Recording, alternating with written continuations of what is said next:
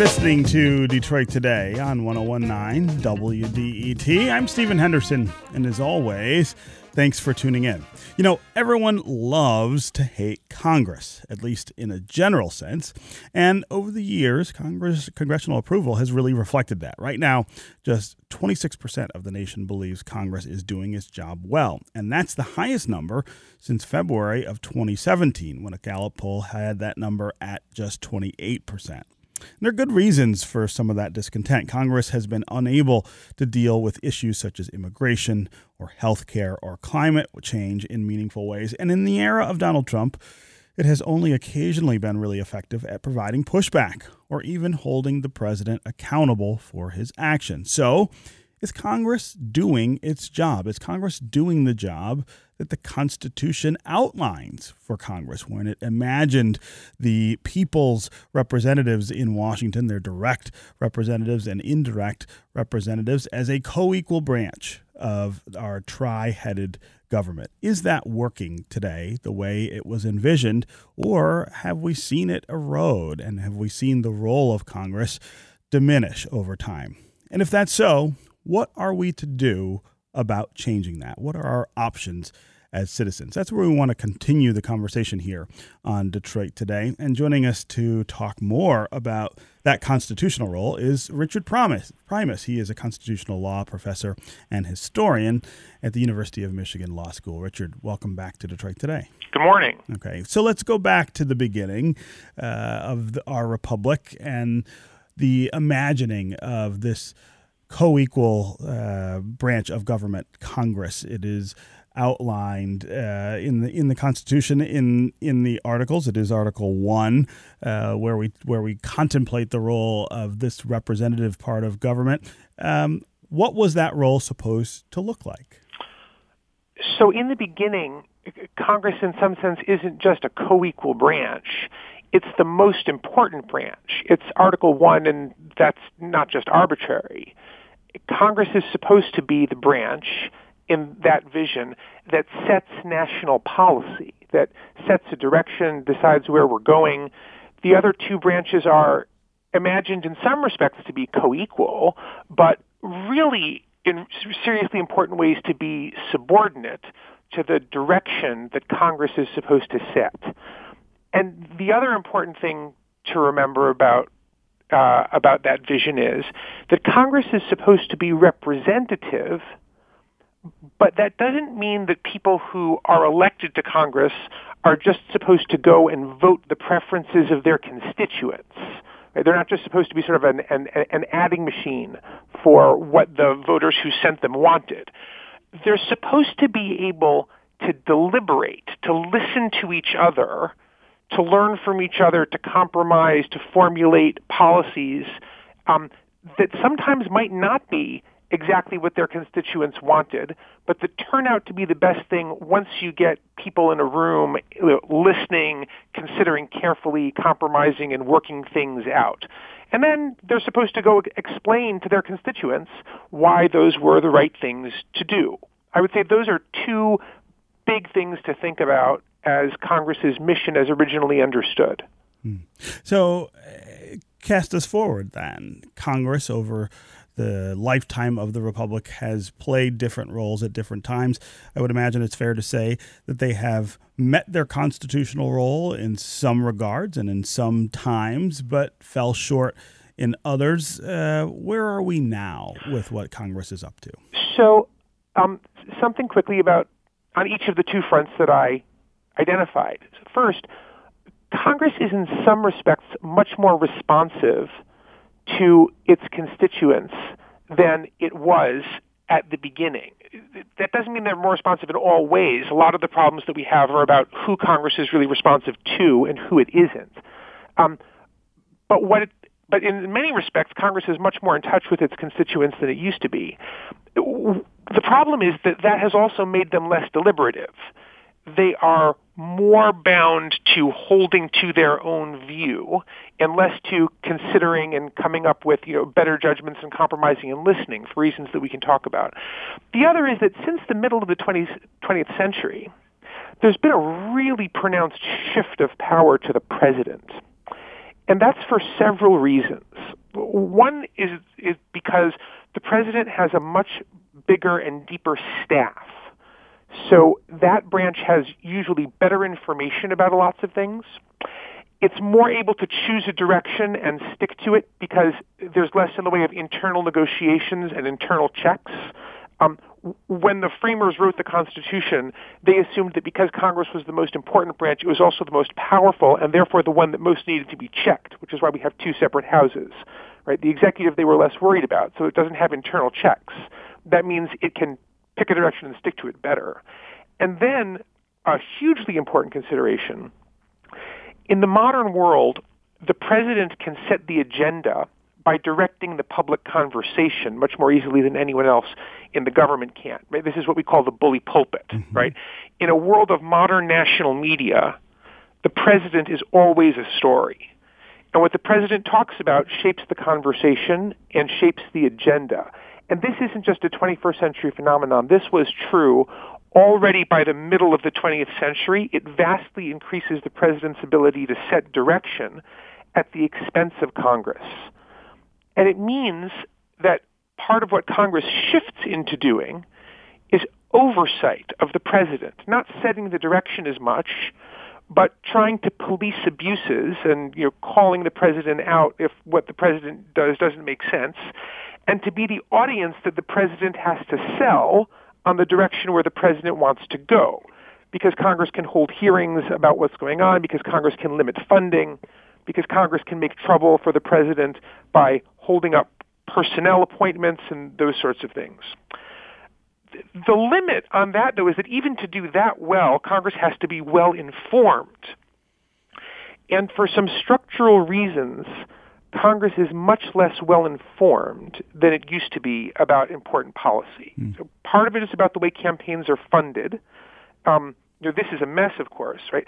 Um, it costs a lot of money to run a modern campaign because we have so little in the way of campaign finance limits and we don't have a public financing system, which means members of Congress spend tremendous amounts of time raising money to run for reelection. Mm-hmm. And time that you spend raising money for reelection is time that you do not spend getting smart about the policy issues that you're supposed to be making decisions about. And it influences everything about what they do. So it, um, hearings become less opportunities for them to inform themselves and more opportunities to talk in front of media in ways that position themselves well as characters to whom people want to give money.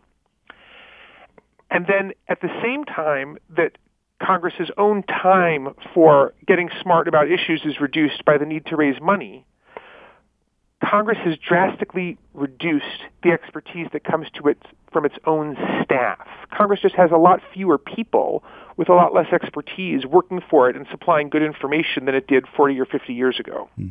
So, oh, go ahead. No, no. I, um, I, would, I would just do one other thing, and um, which is, and sometimes that means Congress is just less well informed, and sometimes it creates an information vacuum and what fills that vacuum is often information from lobbyists and other groups that aren't there really to inform Congress in a way that's supposed to make them smart and deliberative, but in ways that are just supposed to tell them what to think, what to say, how to vote for us. Hmm.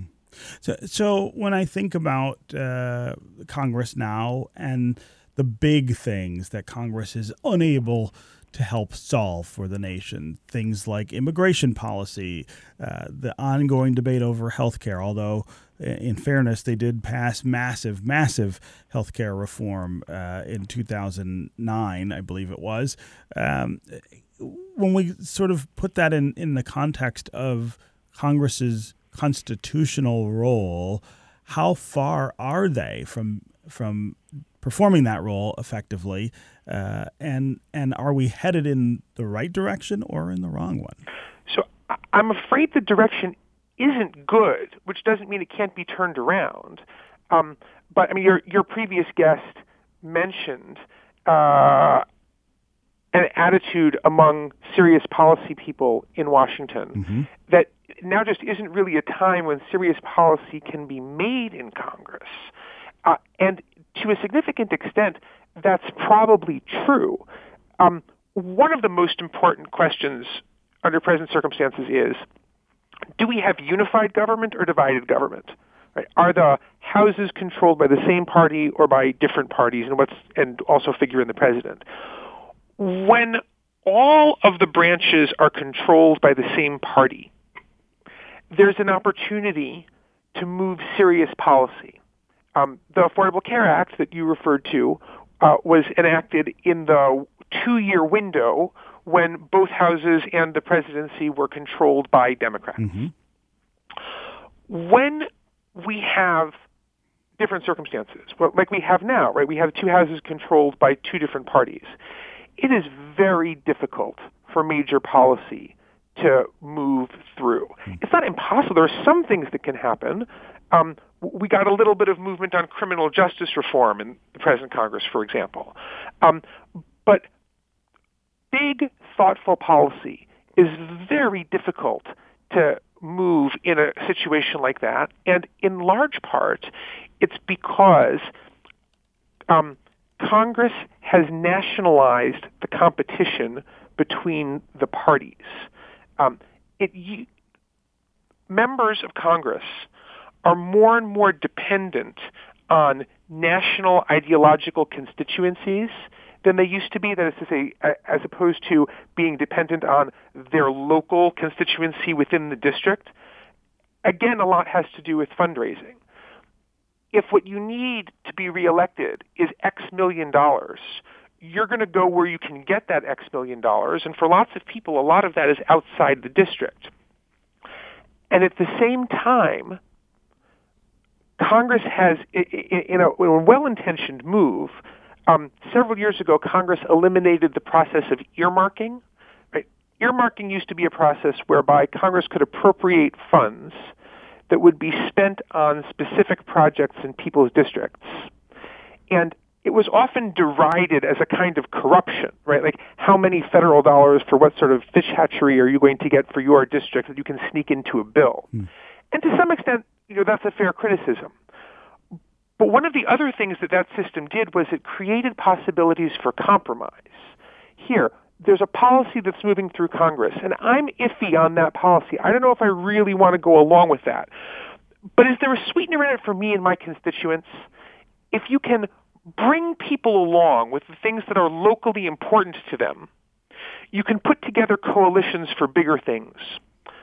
The more you make it hard for individual members to bring home the things that are locally important to their constituents, mm. the more you make them dependent on national constituencies that are interested in big ideological issues from opposing sides. And then the system has become more and more one of conflict between two ideologically opposing sides that don't really compromise with each other. And so when we have divided government, it's hard to move things through. Mm. There's one other factor maybe that should be mentioned here, which is again just a, a fact about how members of Congress spend their time. 50 years ago, most members of Congress spent a lot more time in Washington than they do now. Mm-hmm. Now, m- most of them spend a lot more time home in their districts. Maybe they commute back and forth, and they're a couple of days in Washington and a couple of days at home every week. Um, from one perspective, that might seem like a good thing, right? It seems like the members are more in touch with their constituents. The downside is they get to know each other much less well when they spent most of their time in Washington, they lived with these other people. Sure. Their kids went to school with the kids of the other people. They had to get to know them and work with them, and you come to understand over time that the people on the other side aren't monsters. And some of the things that they want make sense, and some of the things that they want you disagree with, but you can live with and compromise with. In the present circumstance, where most members spend as little time in Washington as they can. And even when they're there, a lot of what they're doing is fundraising. They don't spend a lot of time, casually or otherwise, with members of the other party, except you know in like you know even like a, a, a hearing even is a partisan conflict situation. Um, that also has made Congress a place that's less deliberative. And again, from the beginning, we have this tension. We want Congress to be democratically representative in the sense of being in touch with its constituents and doing what its constituents want. On the other, we want Congress to be reflective, mm-hmm. deliberative, thoughtful, not just to go in and vote what you thought you were going to go in when you got your instructions to come here, but to be open to listening to things and sometimes saying to the people back home, look, I, I, knew what you thought when you sent me here, and I've learned some things, and so I've got to do it a little differently. And it is hard to have both of those things at the same time. Hmm. Uh, I, I, wonder, before we let you go, if you can talk about some of the things that you think might help improve Congress's performance and also its relationship with the people it represents? So, I think there are two big things that come to mind first. The, the first is about attitude, and the second is about rule structures. Mm-hmm. So, the one about attitude is that people have to decide that government is a thing worth doing well. Um, a, a lot of people in American public discourse have the view that government is a thing to be bashed, mm-hmm. right? That government is bad. Um, and if that's the attitude, then we're not going to invest in doing it right. We're not going to, in, if, if Congress has to be defensive about appropriating relatively small amounts of money for its own staff salaries, right, um, then we have a problem. Because without those amounts of money for staff salaries, Congress doesn't have actual experts helping them think through policy. So we have to decide that it's a thing worth doing and worth doing well with time and care and attention and resources. And unfortunately, that's not everyone's attitude now. The second is we need a different campaign finance structure. Um, we need a campaign finance structure in which members don't spend nearly as much time as they spend now raising money for reelection. Hmm. Because, uh, f- first, they need to spend that time on other things, like getting to know each other and getting smart about the policy. And second, the need to raise the money makes them spend a lot of their time pitching to or being responsive to the people who have the money to give which is not always the voice that you most want the representatives to be listening to. So I would say those two things. The shift in attitude towards saying government is a thing that needs to be done well and carefully and with resources. And the second, a different kind of campaign finance structure. Hmm. Okay, Richard Primus, constitutional law professor and historian at the University of Michigan Law School. Always great to talk with you here on Detroit Today. Always happy to be here. Mm-hmm.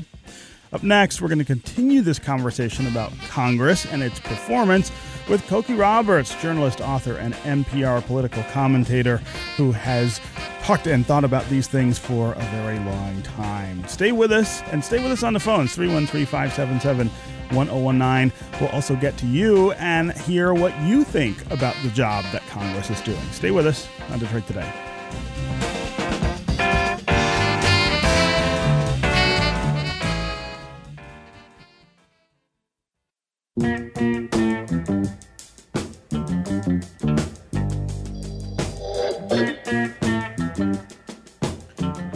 You're listening to Detroit Today on 1019 WDET. I'm Stephen Henderson, and as always, thanks for tuning in. We are talking about the role that Congress plays in our democracy and how that role plays out right now when we seem to have more tensions than we have had historically, and when those tensions seem more heightened than they have certainly in recent years. We want to turn now to someone who has written and thought and talked about this issue for a long time. Cokie Roberts is a journalist, author. Decades. Decades. decades That's right.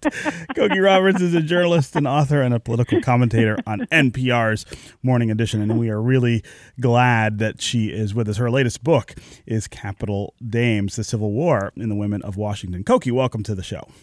Nice to talk to you. Yeah. So uh, let's start about uh, Congress' ability to address pressing issues over the course of the last few decades.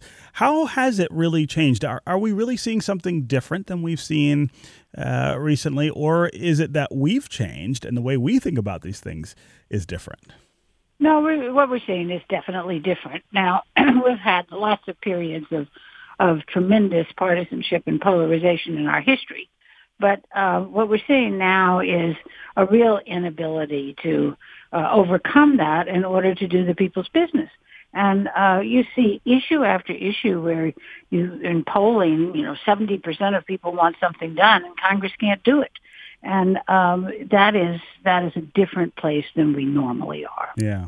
So uh, one of the things that I think is interesting about Congress when you talk with ordinary people about it is it's a little it's a little like schools. Uh, so if I talk to somebody about education in general, they're going to lament low test scores and graduation rates and all of these things that we read about uh, that schools are not doing well. But if I ask them about their own school or their child's own teacher, I tend to get a more glowing report. Right? People tend to be more right. satisfied. I think Congress is a little the same. That if I ask people about Congress, they'll talk about the things they can't get done, but they actually like the person who represents them. Generally, that's true. It's been less true in recent years than it has been in the past, but it is generally true. And look, these members of Congress are totally accessible. Uh, it's not like they're off in some uh, ivory tower someplace. They're they're in the districts all the time, uh, certainly every weekend, and they're you know every uh, firehouse opening, bat mitzvah, first communion. I always said it kind of like the the uncle you can't get rid of, and um, uh, so they are. They're not. It's not that they are. Um, people who are have walled themselves off from their voters. Quite the contrary, they're very available to their voters and they do a lot of constituent services and people do feel that. So if you have a problem with your social security or with your veterans benefits or uh, with a student loan, you go to your member of Congress and, and some very uh, ardent staff member will fix it for you. And so that's uh, something very positive in people's lives. Mm. Uh, you really can make a difference in people's lives at the micro level the the problem Congress is having is they used to also be able to make a difference at the macro level in terms of big public policy issues, and that's just uh, very very difficult these days, and it's for a whole variety of reasons, Steve. I mean, part of it is that they. It, part of it is that they are home in the district all mm-hmm, the time. They're mm-hmm. not here uh, in Washington, um, working in the capital with each other, getting to know each other and trust each other uh, so that they can make policy together. And that is a change from years gone by when, when members would move to Washington and their families would know each other and, and people um, had a, a relationship outside of work. And, um, and that made it much easier to communicate and to compromise in order to get things done. And that's the other problem is the word compromise has mm. become a dirty word. Well, there's no way on earth you can do legislation without compromise. Sure. It requires, you know, a give here, a take there. And uh, and that's become very difficult uh, under the circumstances. And there's a whole variety of other reasons having to do with the permanent campaign and and the fundraising and the media. We are very much part of this problem uh, in giving our microphones to the loudest shouters and the people who are going to have the fiercest argument rather than the people who are sounding sane. And um, and of course that's exacerbated wildly by social media and blogs and cable news and all of that. And um, and then there there is the drawing of district lines. We mm. talk about this, but mm-hmm. but people don't realize what a really detrimental effect that has. Uh, the the gerrymandering has on the ability to get things done. Yeah. Uh, of course, here in Michigan, we're about to embark on an experiment that will take us in another direction with that. Uh, we're going to have a nonpartisan commission drawing those lines instead of uh, partisan uh, political actors, and and I think a lot of people hope that will help uh, elect better people or make districts more competitive to to elect right. people who are more more open to the idea of compromise. Right. In the states where there are those kinds of commissions, you do have more competitive congressional elections. It's absolutely the case. Uh, and what the effect of that is, is that you don't have somebody whose only fear, because his district is so safe for his party, that his only fear is being run against in a primary, but not being pure enough on the right as a Republican, on the left as a Democrat, uh, to survive a primary challenge. And that's why those district lines are so hazardous to any kind of policymaking. Hmm. Uh, again, the number on the phones, as always, is 313 577 1019. That's 313 577 1019. You can also go to the WDET Facebook page and put comments there, or go to Twitter and hashtag Detroit Today, and we'll work you into the conversation. Nancy on Facebook says, No, they're not doing their job. There are too many moneyed interests and corporations writing the laws. Let's go to Dave in Clinton Township. Dave, welcome to Detroit Today. Hi. Hey. Thanks for taking my call. Sure. Uh, I, I, just uh, really, uh, I've followed you, but I followed Cokie Roberts for a long, long time. Uh, long, long my time. comment, yeah, God bless you. my, my comment is regarding, I think, a mutual friend. Um, David Bonior. Mm, um, sure. He was a longtime congressman and, and left office um, that he had no worries about re- being reelected. Mm-hmm. He got tired of it. Uh, he lived in, in Washington and his family lived in Washington, and he said that things got done. And I think it's following what you're what you're saying, Cokie, is that things got done when you had a Republican sitting next to to a Democrat, next to another Democrat, next to another Republican, because their kids played football on the same team, or their kids Absolutely. played basketball. The kids, the kids and, played and now together. they don't know each other. The moms were in the PT, and it was moms. I mean, at this Yeah, point, yeah. there were so many men, but Mm-hmm. the moms were in the PTA together. We went to church together. Uh, I mean, I grew up as a child of a member of Congress, Right. and eventually two members of Congress, and well, I, um, I, I think you know, there's another piece. and my another piece. my best friends were across the party spectrum, you know, and um I always joke you can't really demonize somebody whose kid is playing Clue in your basement. You know, it, it does make a difference. Yeah, well, uh, one of the other things that Dave is talking about that I think is really interesting is someone like David Bonior, who was a, a sort of union liberal Democrat, but who represented a part of Macomb County. Uh, Right. would have a hard time, I think, today. First of all, finding his place in the modern Democratic Party because he he was uh, also kind of conservative on on some issues, but but he would have a hard time running in that district. I think that's uh, absolutely exists. right, and that's what I'm talking about. Is that the districts have gotten so that the that the, the they're drawn so that the voters will elect a certain person. I mean, the, the cliche is that the members choose their voters instead of the voters choosing their members, Yeah. uh, which is why your commission is such a good idea. I must say, Dave Bonior, as long as we're talking about him, was really a world class member of Yeah, Congress really, really uh, great. and he was somebody who you know worked really hard but always kept his sense of humor about it and my favorite story about dave bonior is that at one point in his childhood he decked a nun he, he I don't know that he- story. He, hauled off and hit a nun, and he has lived to tell the tale. right, right. It didn't end his life. All right, Dave. Thanks for the call. Let's go to Brian in Southwest Detroit. Brian, I've only got about a minute left, but I wanted to get you in here. Sure, yeah. I wanted to make it quick and uh, also to say hi to Cokie. I'm a big fan. Um, but I Thank guess I wanted to talk um, or ask your opinion about the role of congressional leadership in their ability to, to whip their caucuses, Yeah. whether it's Nancy Pelosi and the Green New Deal or Mitch McConnell in uh, his agenda-setting power, um, or going back to uh, to Paul Ryan, to, to John Boehner, and sort of Sure. Um, what role they've had in uh, making an effective or ineffective Congress. Yeah, great question, Brian. Uh, It is Cokie, we've got about question. a minute left, but uh, go ahead. Okay, well, on the, the Republicans have had a really tough time with it. Their Freedom Caucus has, on the right has made uh, leadership very hard, and they've gone through a bunch of leaders in the last several years. Nancy Pelosi has managed to have a pretty firm hand on her caucus, despite the fact that she has some young obstreperous members who would love to be fighting her every step of the way, but she, so far she's convinced them that that's not good for them and it's not good for the party. And as long as Donald Trump is there as president for them to be fighting against, she can pull them together pretty well. Hmm. Okay, Cokie Roberts, journalist, author, and political commentator NPR's morning and, edition. and and dog owner. and dog owner, as we can hear there in the background. Her latest book is Capital Dames, The Civil War and the Women of Washington. Thanks so much for being with us here Good on to Detroit talk to you. today. Yeah, we'll talk with you soon. That's going to do it for me today. I will be back tomorrow, and I hope you will too. This is 1019 WDET, Detroit's public radio station, a community service of Wayne State University. I'll talk with you again tomorrow.